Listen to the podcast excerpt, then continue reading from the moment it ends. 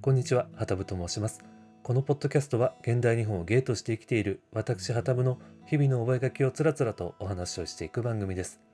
作業をしながら、また通勤時やハウスワークのちょっとした隙間時間に聞き流していただけると嬉しいです。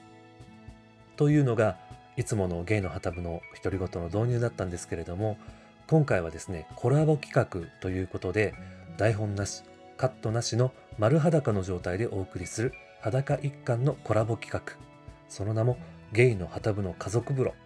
皆さんと一緒に家族風呂に入っているような感覚でゆったりとリラックスした時間を過ごせればと思っております。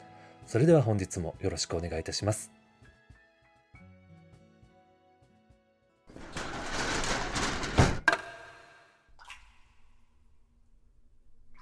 今日は、えーゲストの方をお迎えしております。芸的ニュースラジオの小一さんです。よろしくお願いします。よろしくお願いします。と自分で自己紹介をしていただくスタイルで よろしいでしょうか？はいお願いします。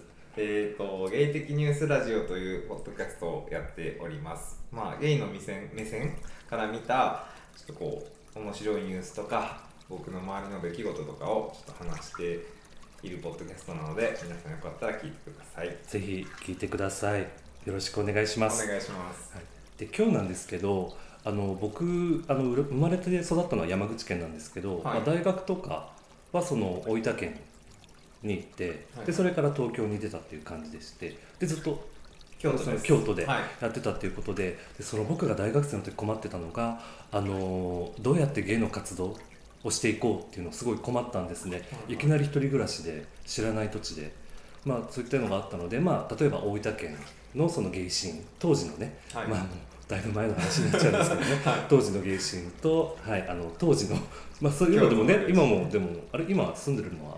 今そうですね、京都ねです、京都ですよね、はいはい京都なので。であと最後にねこれから東京での生活について、まあ、その各3箇所の芸神がどういう感じで違ってたのかなというのを、まあ、時間軸は飛んじゃうんですけどちょっとお話を聞いたり話したりできればなと思っておりますので、はい。よよろしくお願いしろます。しくお願いします。じゃあ皆さんね大分県編からでよはいろしいでしょうか？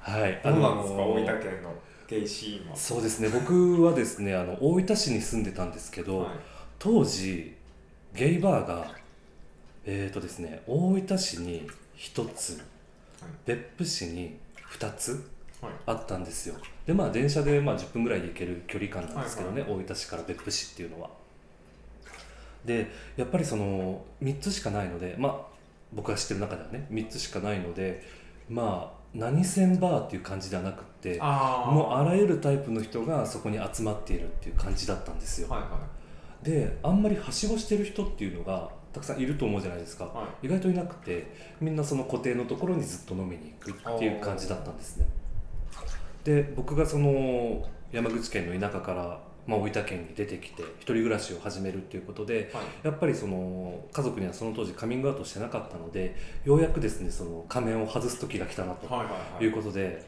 ちょっとゲイの活動をしてみようということでまあ二十歳超えてからなんですけどそのゲイバーとかあの探して、まあ、最初のね1年はすごい生活するの大変だったんで落ち着いてきてからゲイバーの方とかに足を運ぶようにしたんですけどもはいまあうまく行かなかった人間関係がねへ行かなくてですねそうなんですね。あのそうなんです。最初大分市のゲイバーに行ったんですけどもやっぱもう僕人見知りが今より激しかったんですよ。へなんで話しかけられてもへへへみたいなー感じになっちゃってでもね、まあ、どうせあなたはクマ系が好きなクマさんなんでしょみたいな。勝手に思ってたんですよ、まあ、その頃僕すごくね今はこんなですけど痩せててですね当時は。はい痩せてて。なんですね。なんであのそういった、まあ、世代差もあったんですよね。やっぱ当時やっぱ2021ぐらいで。でそういったバーに来られてる方って大学生がいなくて。そうですよね、うん。なんかそういうイメージあります。そうです。大体30歳とか40歳とか、まあ、そういった方が多かったので、うん、やっぱり自分にねこう時間を割いてもらうのはもったいないなと。せっかくお金払って飲みに来てくれてるのに。謙虚ですね。うん謙虚なのかネクラなのかっていうところなんですけど。というわけで、まあ、ゲイバーデビューはもう失敗しまして、えー、でもそれこそなんかおじおじさま方がこう、うん。可愛がってくれそうなうん。感じじゃないですか？20代前半の子たちを。まあ、あの甘え上手でさ明るい子とかだったらね。ああいいけど。あるけどまあこう陰陰湿陰湿ではないですね。ちょっとこうねこと陰のものっていうんですかね。そうあの影のものとしてはやっぱりそのうまくそこがねあの活かせなかったこととかできなかったんできなかったっていうことでね結局アプリの方アプリなかったか。まだ掲示板とかそうですよね、うんだったんでいろんな人と、まあ、会ったりしてたんですけどね、はい。うん、でそんな中別府に新しいゲーバーができてバーゼロっていうのができたんですよ。はい。バーゼロ。ZERO のね、はい。うんっていうのができて、まあ、そこでねいろんないい友達がたくさんできて、まあ、諦めずに2軒目目指してみてよかったなっていうところなんですけど、はい。はいやっぱ20代とか、まあうん、年が近い人も結構行くバーではい。そう新しいっていうのがバーっていうのがあってそのなんだろう常連が多くて行きづらかったっていう人たちがうん。そのバーにこうグッとね集まってきてきてで若い人たちも多くてっていうことでようやくそこでなんかゲイの友達って呼べる人たち、へうん、ができてて、うん、とってもね楽しい2年間でしたね残りのね。へえうん、いまだにねツイッターとかではやり取りしたりとか。あそうなんですね。うん、ただ大分県がね実家じゃないんで帰るとか行くことはもうほとんどないんですけども、まあ、もし帰ることがあれば、まあ、会いたい人たちうん、になってますね。でそういった感じでこう少ないゲーバーで固定のお客さんの中でその出会いがあったりとか別れがあったりとかっていうのがあってすごく閉鎖的な言い方悪いんですけど、コミュニティというよりかは、まあ、コミュニティって言ってもいいのかな？コミュニティ感があまりにも強すぎて入っていけないうん、っていう問題が一つあって僕もそれを体験してでバーゼロの方もやっぱりどんどん大きくなっていくにつれてやっぱコミュニティ化してまあ今新しいのがね調べたら何件かできてるのであそういったことをやっぱ繰り返していくのかなというふうにね、うん、思って見てるんですけども、へうん、どうです京都の方ってもうちょっとこうゲーバー多かったりとか人の入れ替わりがやっぱ京都ってね山口県民からしたら大都会なので。そうですかねまあまあまあそうですね。人口で言えば多分そうですよ、ね。うん、大都会。僕全然お酒をね飲まないんで、うんうんうんうん。まずゲイバーに行くことがねなかったんですよ。調べたりは？調べたりもしなかったんですよ。すごい。健全ですね。健全なのかどうなのか分からないですけど。お酒ってね健康に悪い部分もありますからね、まあまあそうですね。なんかその人と会ってうん。飲む雰囲気になったら飲むとかはしてたんですけど、うんうんもう自分から飲みに行くということはぜほぼしてなかったですね。あそうなんですか。今でも全然飲まないですし、え。そうなんですー、でもやっぱ僕たちねもう30代に入って、はまあ、まあ京都で今いらっしゃるとあのゲーバーに行くことってあります？い、なんかねこの間その大輔君っていう子がいるんですけど、はい。あのリスナーで最近ポッドキャスト始めた子なんですけどね、うんうん。その子わかりました。わかります、はい大輔君に一軒連れて行ってもらったところあがあって、でうん。もう一軒はミックスバうん。ーに一軒連れて行ってもらいました、え地元でミックスバーって結構リスキーじゃなかったですか？そうですね。でももううん。地元？うんというかまあまあそうですね。地元ですよね。お地元？うん。そうです。なんかあんまりうん。その辺は気にしたことないですね。ああ本当ですか。はまあでもねカミングアウトするぞって行くよりかは、まあ、そういう自然な感じでね、いそうですね、うん、だったらあんまり僕も抵抗はないかもしれないですね。それこそだってミックスバーに来てるっていうことはの OK かもしれないですもんね、うんうん。っていう札もって使える。いうのも使えますよね。もしやばかったら、はい、っていうのも使える、え？って言われても違うからっていうのは札はね使えますよねまあ僕結構あんまりその友達とかに関してはうん。別にバレてもいいかなと思ってたりしますね、もうん。う家族はちょっと嫌ですけど。うん。家族はやっぱり一番ね難しいところですよね。難しいと思いますね。言うタイミングと。距離が近い分。そうなんです。難しいと思います。でまあでもそのミックスバーとかもすごい女性の方とかもめっちゃ来るし、うん男女のカップルも来るしうん。男男のカップルとか友達同士ってうんうん。めっちゃ来るし、うん。すごい良かったですよそこは。ああそうなんですね。で逆にそのもう一軒連れて行ってもらったゲイバーがあるんですけど。軒もすえ2軒ですね。そ二軒か。のミックスバーからうん。そのゲイバーに行ったんうんですけど、うんうんそこはもういわゆる店子の方たちがいて、あカウンター、まあ、後ろに席もあったんですけどカウンターにしか人がいなくてもうちゃんと相手してもらうみたいな感じだったんですねじゃあまあゲイバー中のゲイバー。ゲイバー中のゲイバーでしたね。うんって感じですね。なんか初めてでそうちょっとあっけに取られちゃって、うんうんうん。まあ、愛子とか歌わはるわけですよ。あアイ なんですか？歌わはるんですよその店子の人とうん。店長さん、まあそのまあま aiko って珍しいんじゃないですか？あどうなんでしょう？関西はうん aiko なんですか？愛子ですよ。あそっか。兵庫県出身ですよ。ねあの人大阪から兵庫なんかねあのー関西っぽい言葉で話してるイメージがあるんですよね。多分歌詞でも結構そういう表現があったりするしへえ aiko ナイトとかもあるみたいです。あよなんか聞いたことあります、うん、あ愛子なんですか？人気ですよ aiko は。えー意外でした。大分県は愛子歌うやつほんとあいたやつ。とか愛子ね歌う人はあんまり。何歌うんですかじゃあ？あゆとかですか？もうね浜崎あゆみが歌ってる人いま安室奈美恵もあったしあとやっぱ昭和歌謡みたいな、うーん。うん、昭和アイドルか、昔うん、の歌う人もいたし愛子はやっぱりね難易度が高くて歌えなかったのかもしれないです、へー。難しいですよねそうですねちょっ愛と。子愛子の旋律。ちょっとこう上がったり下がったりすうんうんうん。る感じですよね、難しいねあそれちょっと面白かったです。私すごい新鮮でした僕そのうん。ゲイバーっていうゲイバーに行ったのが初めてだった、ミックスバーはねもう、うん。本当に普通のバーみたいな感じうんじゃないですか、うん。うんでまあ、働いてる店員さんがゲイだったんですけど、うん。でももうそんな絡んでくるような感じじゃないし、ああへえそうなんだ。はい、楽しかったですね。思い返せば。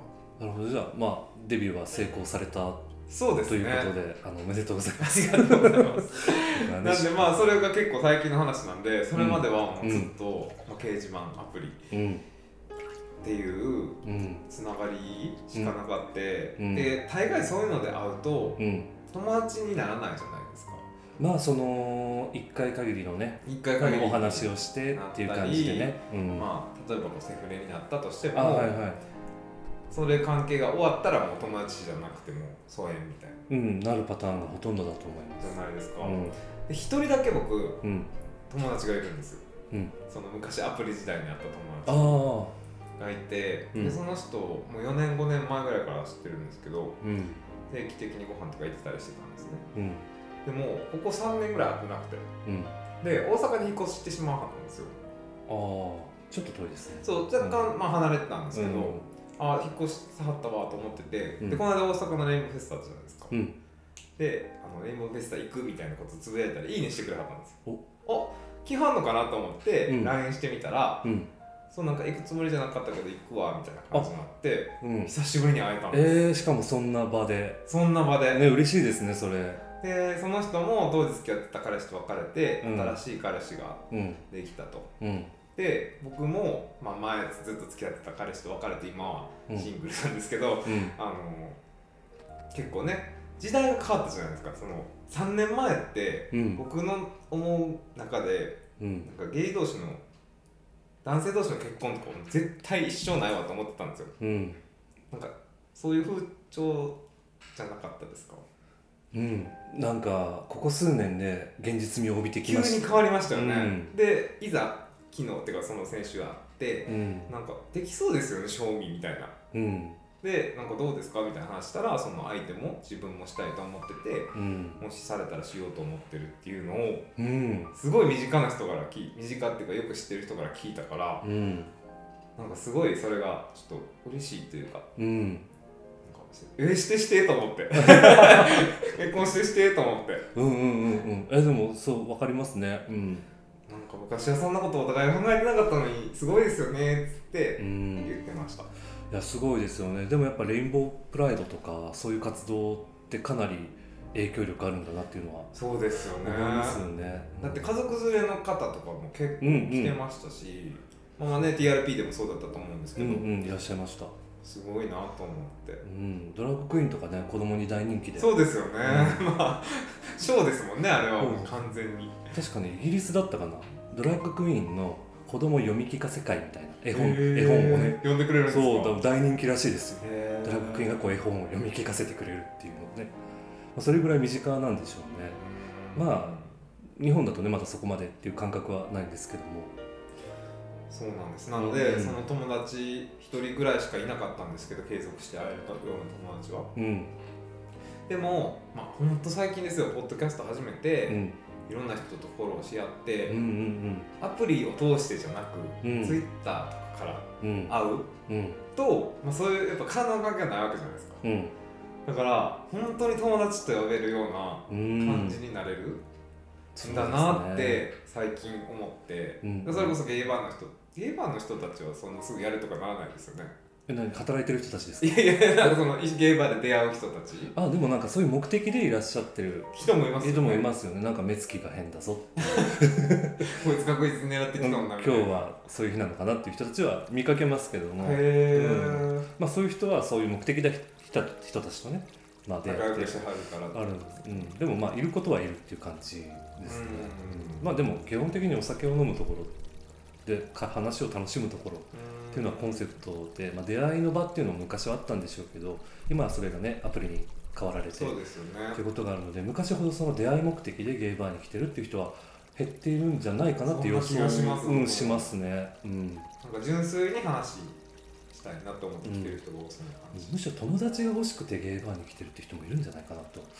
思うんですよね。アプリだとやっぱできにくいけちょっどとね。うん。なんかまあやっちゃったりすると気まずくなっちゃったりしますうんうんうんうん。なんかもしねそれで友達になってもどういう関係みたいになった時とかに、まあ、気にする人もいるのかな。あんま気にしないですけどね。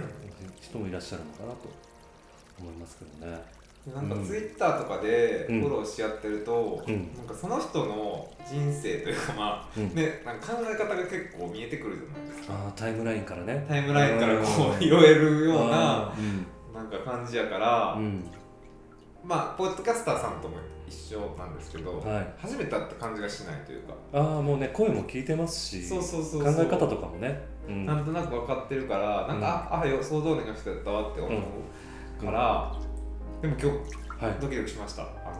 僕いつもドキドキするんですよこう、はい。やっぱ収録するじゃないですか、はい。ポッドキャスターさんと会って、うんうん。でもこの待ち合わせてる時のドキドキしません？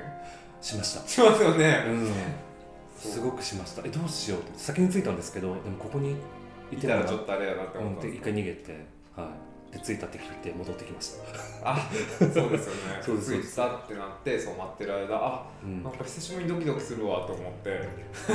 その人と待ち合わせするってことが僕の生活はもうあんまりないのでそう初めて会う人とですね、うんまあ、いつも同じ人たちとか同じグループとかでその中に新しい人たちがいるっていうことはあるけどやっぱドキドキしましたねこれからもぜひ。あのよろしくお願いします。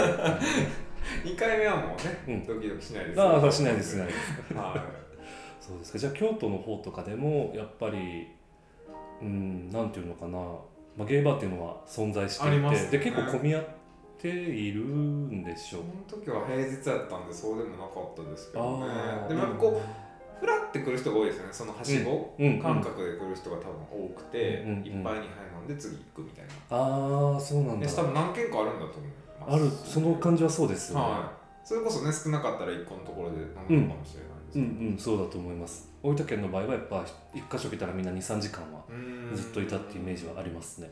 まあ入れ替わる人もいたんですけども。ってことはうんまあ京都の方がちょっと多そうですねゲーマー多いと思います、うんまあ、ちょっと調べてみます後で。で大阪に行く人も多分多いと思いますよ。あやっぱりはありますね。30分ちょい、まあ、40分ぐらいでうん。遠山っていう梅田の隣にあるんですけど、はいはいはいはい。行けるので。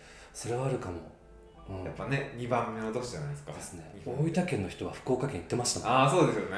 うん、すごい羨ましかったです。へえ なんかホテル取ってもう行くんですよね、はいはいはい、うん、もう酔っ払っていいように。でもそれはやっぱ福岡県ってやっぱね住吉だったかな？どこだったかな？結構そのゲイタウンちょっとしたものがあって。うん。そうそうそうそうでそのなんだろうゲイファッションっていうのかな？ゲイの中でも流行ってるファッションってあるじゃないですか、はいはい。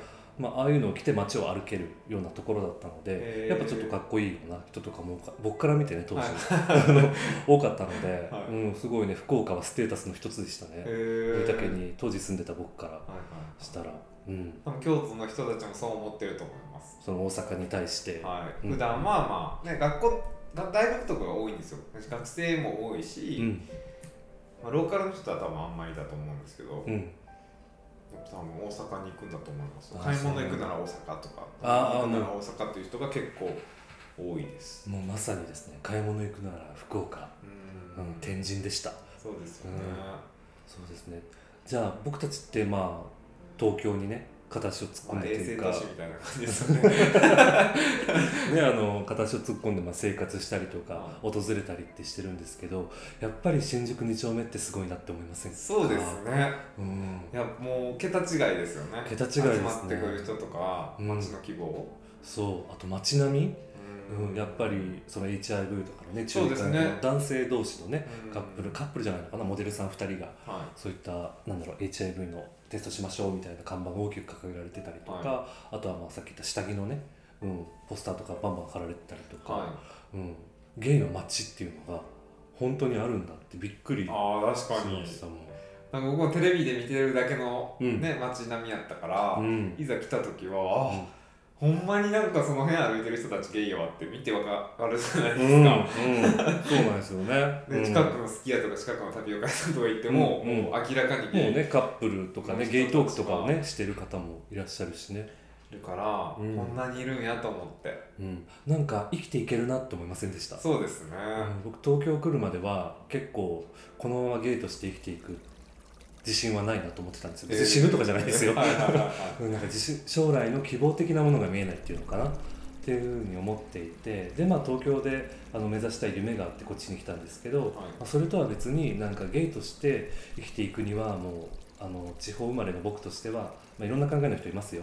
だから僕としては東京に行かないと僕はきついと思ったんですねその当時。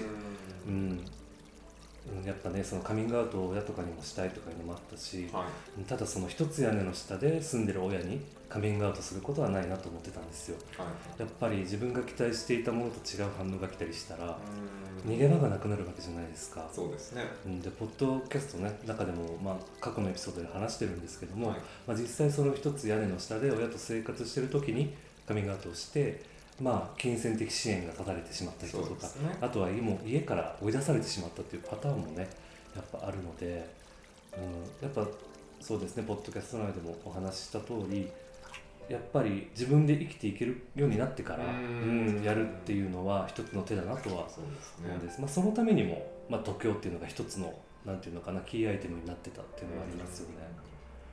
うん。やっぱ多いですよね。なんか僕は結構アプリで活動してたので、うん。京都で見てもやっぱいつも同じ顔ぶれなんですよね、うんうんでまあそれこそね外国人が使ってるようなやつだと、うん。旅行者はすっごい多いんですけど、うん。うんまあ、そういうの求めてない時期ももちろんあるじゃないですか、うんうんもっとちゃんとした関係を求めてる時期とかにうん。うんちゃんとした方のアプリ使ってもうん。同じ顔ぶれで、なんかうん。つまんないなって思ってる時とかもったんですけど、うん。東京だとうん。もう桁違いにうんいるじゃないですか、もうね本当にびっくりしますよね。ほんまに 500m 範囲内にこんなにいるのって思うぐらいいるじゃないですか。いるんですよね。ね。うん、びっくりでした。だから逆にそのみんながセクシャリティを隠して生きてるんだと思うとゾッとしうますよ、ーんそうですよね、うん。まあカミングアウトしてる人って結構少ないと思ってて。うん、だからこのほとんどの人が、まあ、悩んでるかどうかわかんないけどそのまあ、仮面をかぶって生活してるってことですよね。って思うとそれもまた怖いなっていうところではあるんですよね。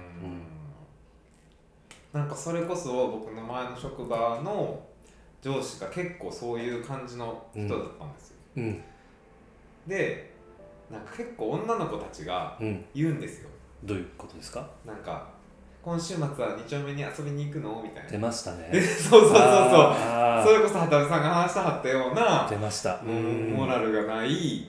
ちょっとねセクハラですよねああれは。完全にセクハラですし、モラハラでもあるしもうザ・ハラスメントですね。う本人その本人と言われてる人はう、ん。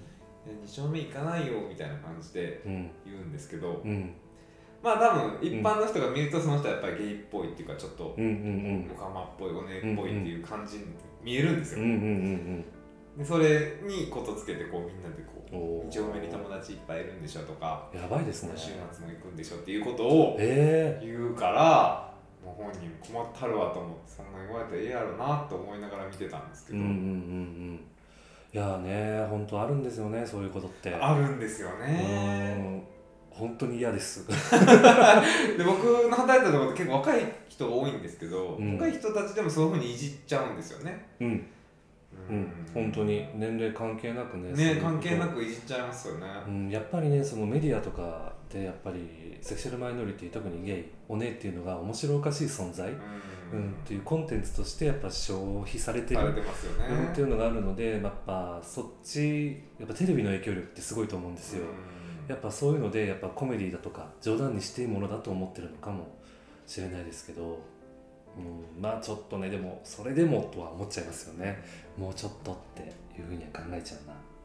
で私偏見ないからっていうタイプなんですよね。そうなんですよ。言っちゃいなよで僕は今その子にカミングアウトしてるから、うんうん。そうそうあれなんですけど、うん。その人はね多分そうだとしてもしてないから、うん大変そうだな。言いたくない人ももちろんいるわけじゃないですか。僕は別に言ってもいいけど、うんうんそうですよね。だってカミングアウトってこの人には言えるけどこの人にはっていうの絶対あります絶対からありますよね。うん。ましてやそういうこと言う人には僕絶対言いたくないですもん、うん。絶対振らされちゃうとそうですね、うん、絶対はないかもだけどでもそう心配しちゃうっていうのはありますね。うん。でまあなんていうのかな。その東京のゲイバーの話に戻すと、はい。まあ、僕が東京に来て何軒かあの行ったバーがあってまあそこでもねやっぱりあのデビューに失敗してダメだったんですよ。そうなんですか？はい、もじもじ人見知りが出ちゃっそうたんですか？なんですよ。本当だもうね田舎から出てきたね、あはい。の男がね、はい。そのきらびやかな東京のねは輝けるゲイたちに見えるんですよそういうふうに、はい。みんなすごいキラキラしててかっこよくてすごいなっていうので勝手に引け目を感じちゃって踏み込んんで話しかけられないとか話しかけられてもなんていうのかな。そっけなく返しちゃう。そうなんですよ。もうそれ全然展開しない返し方だろっていう返し方をしちゃったりとかして。もう結局ダメになっちゃってね東京に来て1年ぐらいはねゲイバーあの頑張っていろんなとこ行ってたんですけど結局諦めてアプリの方に行って、はいはい。でも友達らしい友達もできずっていう生活をしてる中で、まあ、一軒だけねそのいいところを見つけたんですよ。へえ自分に合うような。合うようなところで。でそこで友達もできて。でもそれが東京に来て56年経ってからだったんですよね。へえ結構じゃあ時間かかりましたね。孤独孤独の生活をしてたんですよ、はい。はい東京に来てからは、うん、本当に昨日なんだろうな何でも話し合える友達っていうのはいない状態ではい5年間過ごしてたのでそれはねすごいきつかったですね。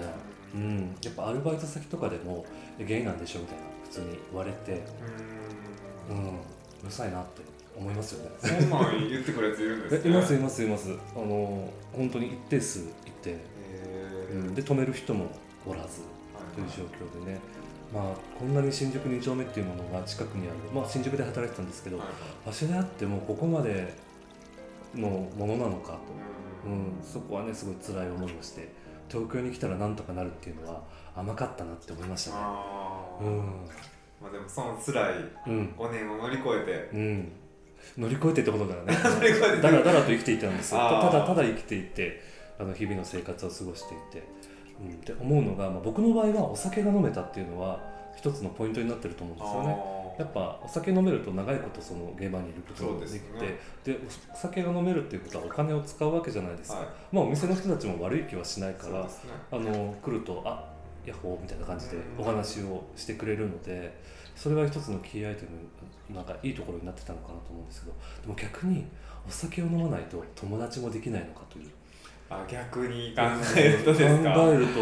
えって待ってと思ったんですよ。ってことはお酒が飲めないと友達もできないのみたいなふうに考えてしまう時期もあったんですけどお酒あまり飲まれないじゃないですか。飲まないですね。どうでした？いやだから、うん。負い目を感じますよ。いつもそういう居酒屋とか行ったりとか、うんなんかバーとか行ったりしても、うん。まあソフトリなんですよ僕は結構、うん。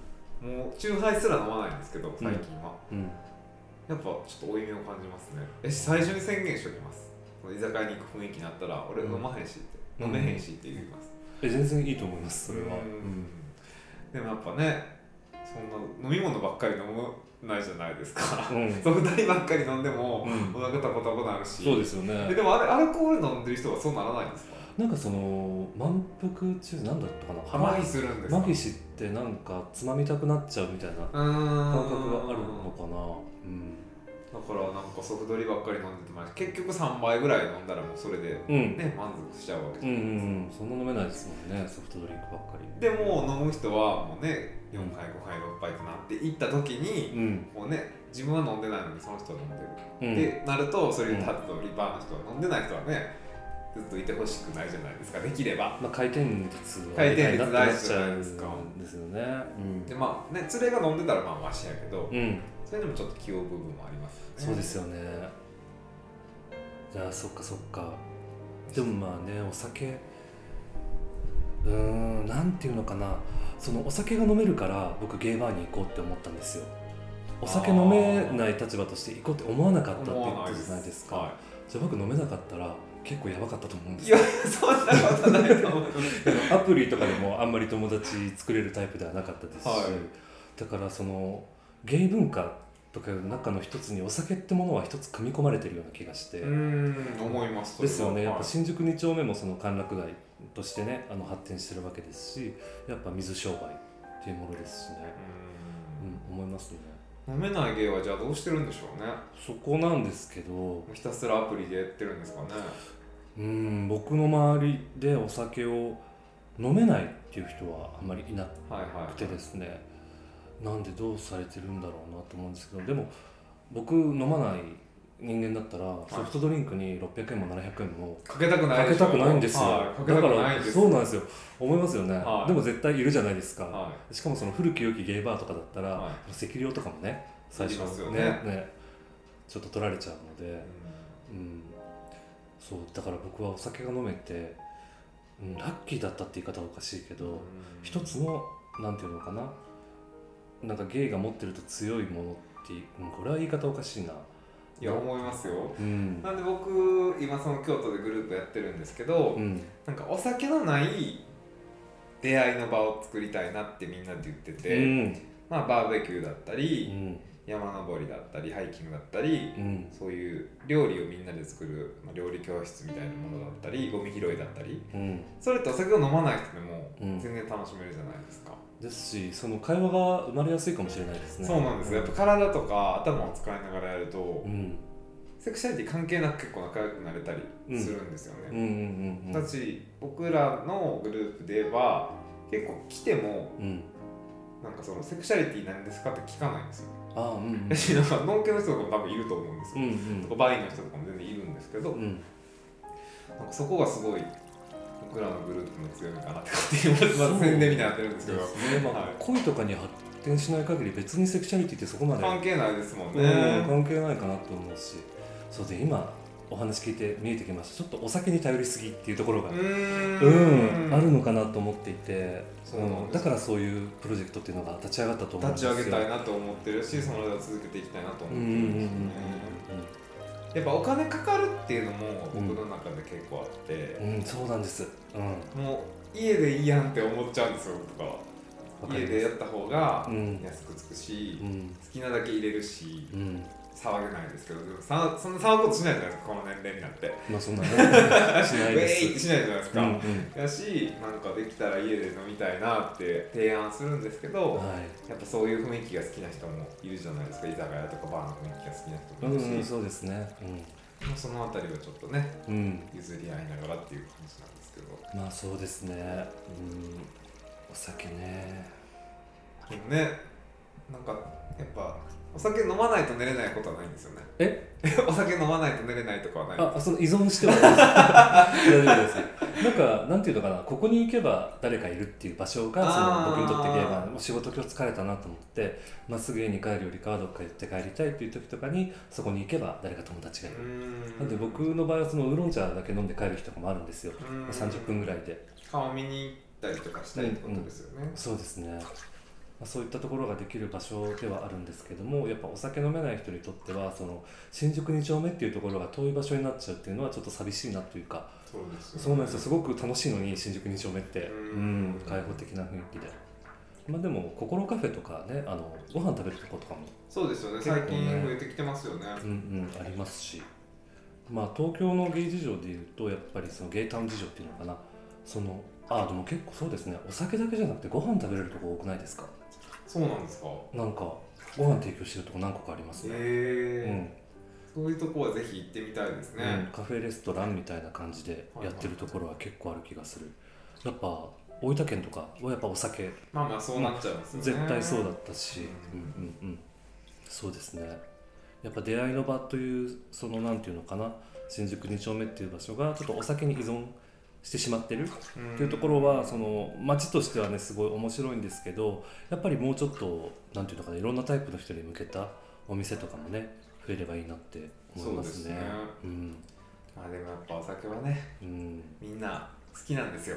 だからそうやって人が集まってくるんですよ、やっぱりそうですね。それはそうだと思います。うん、あとはやっぱりそのゲイバーが多すぎる問題っていうのもあって。ああそうなんですか。やっぱどこもかしこもゲイバーゲイバーで、うん。そのなんていうの多様ななんていうのかな。ゲイバーを掲げてるっていうところっていうのかな。はうん、が多くてその、まあ、いろんなセクシャリティの人が行ってもいいんだろうけどもその例えばレズビアンバーですとか、はいはい。そういったものの数が圧倒的に少なかったりとか、うん。まあ、そういったところも不思議だなっていうふうに思うんですよ。いはいはい。なぜゲイバーがこんなにあるのか。ちょっとゲイの中にもてかセクシャルマイノリティの中にも隠された男社会があるのではっていやーありますよね。ね思うんですよ。ヒエラルキー的なやつでしょ。なんかあるんじゃないかっていうふうに、はいはいはい。うん、思って。やっぱ僕たちもそういったその多様な性を勉強していかないとゲイが認められていった時にいつか多分サービスする側にうん行く時がもう来始めてるそうですね。なと思うんでね。まあ全然話はそれちゃったんですけど。いや本当にそう思いますよ、なんか、うん。特に僕らのその京都のグループはうん。リーダーがうん。FTM やから、うんなんかもっと別の人のことを知りたいって思ってたらしくて、うんうんゲイの人もレズビアンの人も、うん。バイセクシャルの人もうん。って思ってたみたいで、うん。僕も今までやっぱゲイのことしかわからないうんんですよ、うん。今でもそうなんですけどうん。レズビアンの友達とかもいまだにいいしうんなんかそういう人らで集まってお互いのこと知れたらなと思いますね、うん。まあ、そうですよね、うん、やっぱ分かんないこととかもねあのやっぱお勉強はするけどもやっぱお友達実際のねそうそうそう。声を聞かないとわからなかったりしますようね、ん本当にそう思いますね。まあ締めとしてははい。僕たちもねあの お勉強し広い心を持って、はい。生きていきましょうということで、はい。はい、今日はありがとうございます。最後にね宣伝の方をねあ。あのさせていただこうと思うんですけどもははいい、あ光一さんですね。芸的ニュースラジオ、はい。これってあのアンカーと、そうですねアンカーで配信してるので、うん。あのアップルのポッドキャストでもうん。Spotify でも、うん Google ポッドキャストでも聞けます、あ多様なチャンネルで。はいそうなんです。全聞けるようになって部やってまるということで。す。じゃああの今日は本当にありがとうございました、はいありがとうございました。ありがとうございます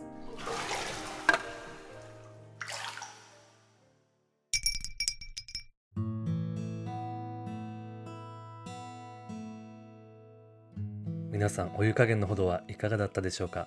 今回はね初めての試みということもあってしかもね裸一貫の企画ということで結構僕の方のね出現もちょこちょこあったんですけれどもまあ温かくですねあお風呂だけにあの見守っていただけると嬉しいと思います。小市さんが今回のねゲイの旗部の家族風呂でお話しされていた所属されている団体カラフルというお名前なんですけどもカラフルの目標というのがお互いの多様性を認め合いながら自由にオープンに過ごせる街づくり世界の京都として可能性を広げよう。鴨川にカラフルなカップルがあふれるように京都鴨川でレインボーパレードを開催しよう。という目標を掲げてらっしゃる団体さんでその他にもいろいろなですね活動されてらっしゃるのでちょっとリンクの方を概要欄に貼らせていただきます。あとですね追加としましてゲイ的ニュースラジオの方のリンクの方も貼らせていただきますのでぜひ皆さんそちらの方もチェックしてみてください。前半はですねあの光一さんのそちらのチャンネルの方で収録させていただいたので両方聞いていただけると楽しいかなと思います。今回は結構実験的な企画だったので、あの好評であればですねあのもう一度なんていうかこの家族風呂企画っていうのをですねやっていこうと思ってるんですけれどもまあご意見ご感想などねいただけると本当に嬉しいのであのよろしくお願いいたします。感想の方はですねえツイッターの方になるんですけれども「ハッシュタグゲイの旗部」ゲイと旗部はカタカナで間ののはひらがなでお願いいたします。あの本当にねこれハッシュタグつけていただけるとすごく嬉しいのであのどうかどうかあの思いがある方はよろしくお願いします。もう毎回僕はもうこればっかり言ってるんですけど本当にですね皆さんあの体調の方崩されてないですか？大丈夫ですか？ここ数日ですね東京の方はすごく寒くなってきていて周りに風邪ひいてる人も増えてきてるんですよ。最近ですね特に冬を感じるのが寒さっていうのもあるんですけどやっぱ唇がですねめちゃめちゃこう乾燥する。でポケットにですねそのリップクリームリップバームをですね忍ばせておかなきゃなとか思うのがあの冬を感じる些細なねあのところかなと思ったりもするんですけれども、まあ、寒くなってきたということもありまして皆さんねあの風邪などひかれないように余裕がある時は湯船にしっかり使ってまあ自分のことをですねまあ他人を思うように優しくですね包み込んであげてみてください。今回も私の独り言にお付き合いいただきまして、と言いたいところなんですが、今回はですね、独り言ではなかったです。今回はゲイの旗部の家族風呂、光一さんを招いてお送りいたしました。今後ともですね、ぜひとも芸的ニュースラジオの方、あとカラフルさんの活動、またゲイの旗部の独り言の方をどうか温かくあの応援してください。よろしくお願いいたします。それではまた次回。